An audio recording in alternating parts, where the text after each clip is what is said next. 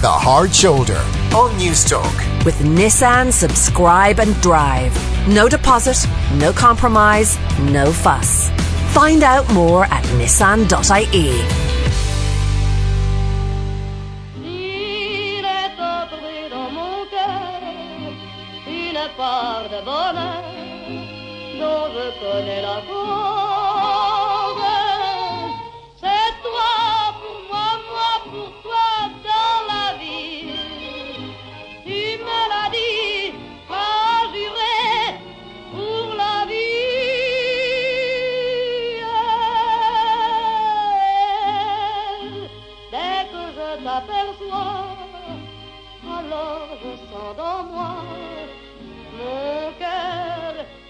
That was the famous Edith Piaf singing, apparently something to do with Vie en Rose, whatever that is.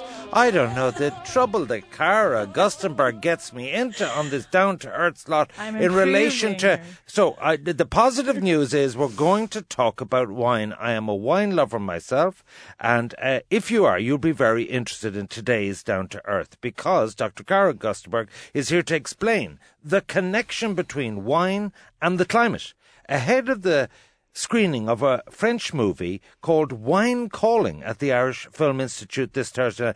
Welcome, Cara. Just just start with this movie. What, what's it all about? Well, um, wine is impacted by the environment, impacted by climate change. So there's reports coming out that the current wine producing area of the U.S., 81% of it could be gone by the end of the century as a result of climate change. Like all agricultural production, wine production also contributes to environmental damage, not just climate change, but water usage.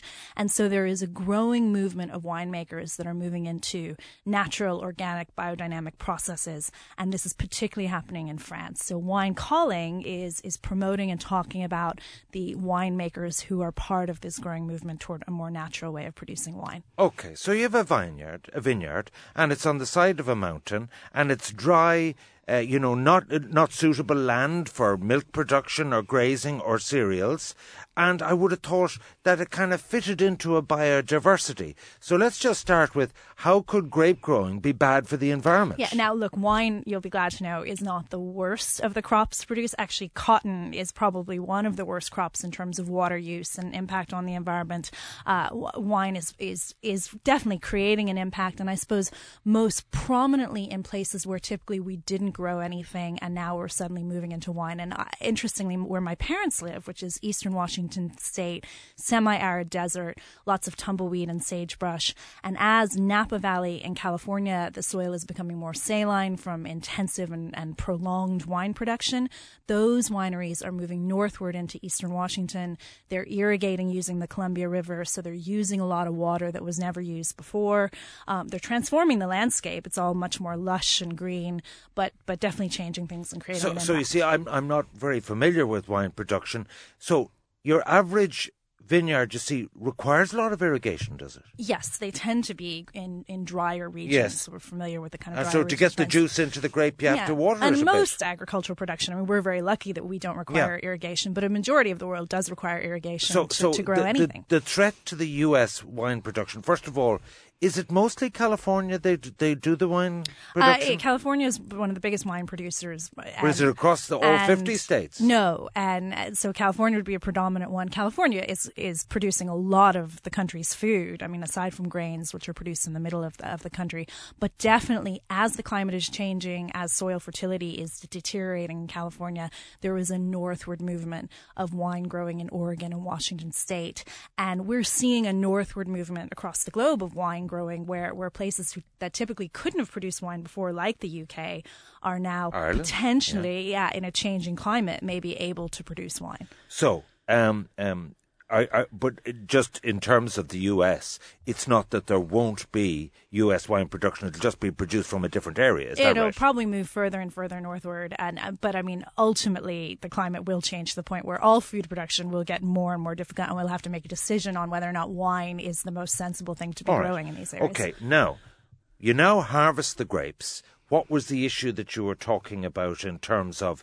that it, it's it's you know not great for the environment? What's the yeah, problem? well, it's actually kind of complicated. It's uh, you you get mixed reports. She looks at me to say it's complicated. if I couldn't possibly understand it. That's very reassuring. Here's the thing. So they always use something called a life cycle analysis to determine the impact of things. And and how a life cycle analysis turns out depends on where you start counting. So there are some studies that say that the, the biggest impact of, of wine on the environment is the transport of the bottles across the globe, because obviously that uses emissions to transport them. Now, if you're using a plane to fly them, that's very, very bad because planes uh, create more greenhouse gas emissions than if you're using a boat and the emissions are spread across a lot of different products and the carbon footprint drops.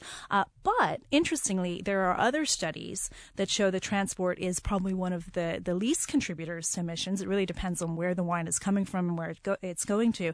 Uh, and what surprised me the most is what this study from the California Sustainable Wine Association in 2011 found was that the packaging, the glass bottles, actually contribute 38% of emissions, so more emissions than But I thought glass would be recycled. Exactly. It's a bit strange, but of course, it takes energy to produce the glass bottles. They're very heavy, so if you're transporting things in the glass bottles, that's a, another problem. Um, but the other thing that is quite interesting to learn is that green glass uh, has less demand as a recycled product than clear glass.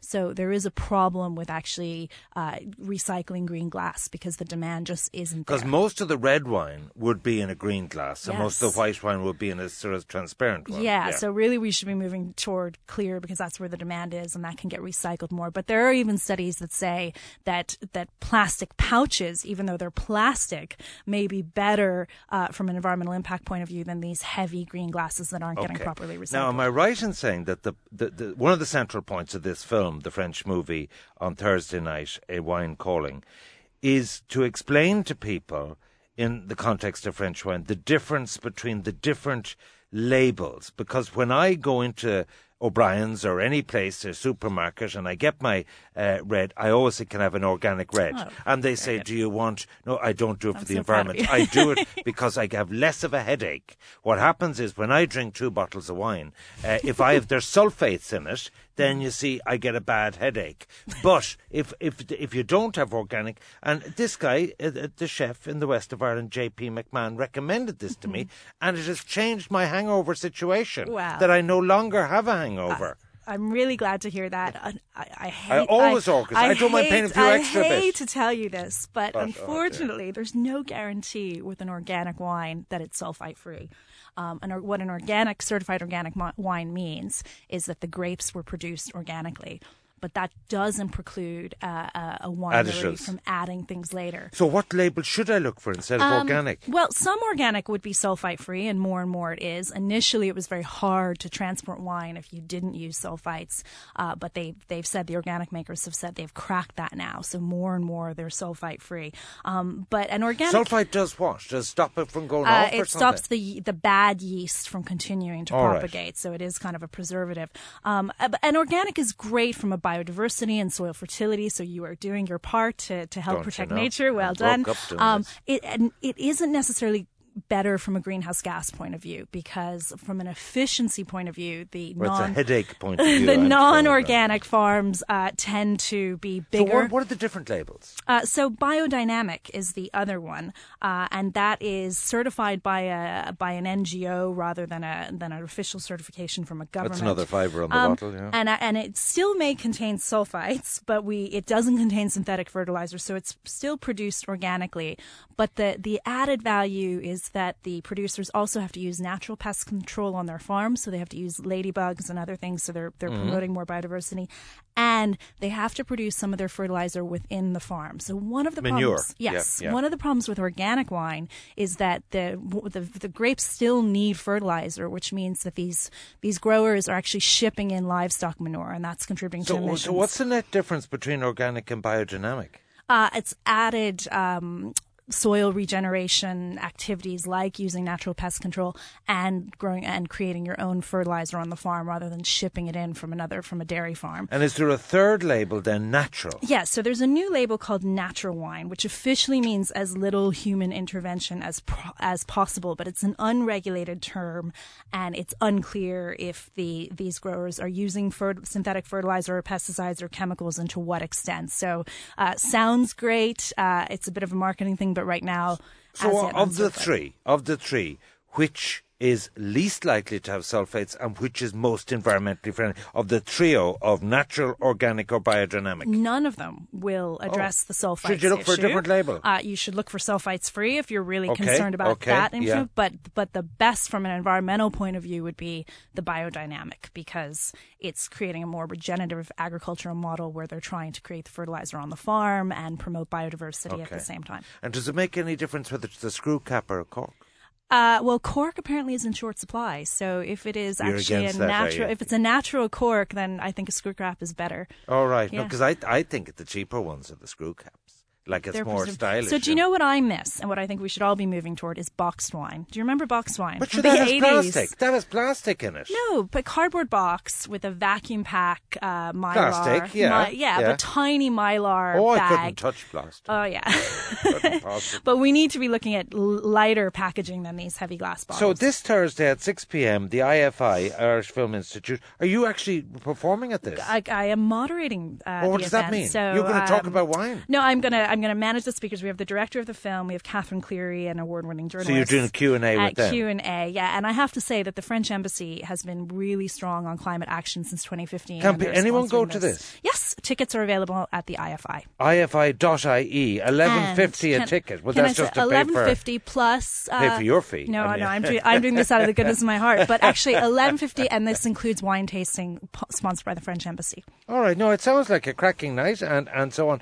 The, the final question is that we, we are monitoring your progress as we go through v- veganuary, uh, your vegan uh, diet, and you were telling us all the problems that it was actually costing more and maybe more calories and processed And you foods keep and telling so me. I look too pale. No, no, no, that's okay. the, the the question is this: Are you allowed to have red wine if you're on a vegan diet? So it turns out that wine isn't necessarily vegan. Uh, it's Does that mean you can have it or can't have it? you have to look for vegan wine. Uh, Oh. Yeah, so as a as a as a claring, clarifying agent, oftentimes wineries use um, egg based or milk based clarifying agents, and so you have to look for clay based or charcoal based vegan wines, which is a total pain. I haven't really been adhering to that one very well. Right, right. I'm, I'm not impressed. I mean, like, and you're you're sort of eyeing up the end of the month, which shows your commitment to veganuary is very time limited. Watch All right, space. we will we will uh, discuss that in a post hoc way in in due course. So everything you wanted to know about the labels for wine, the future of wine production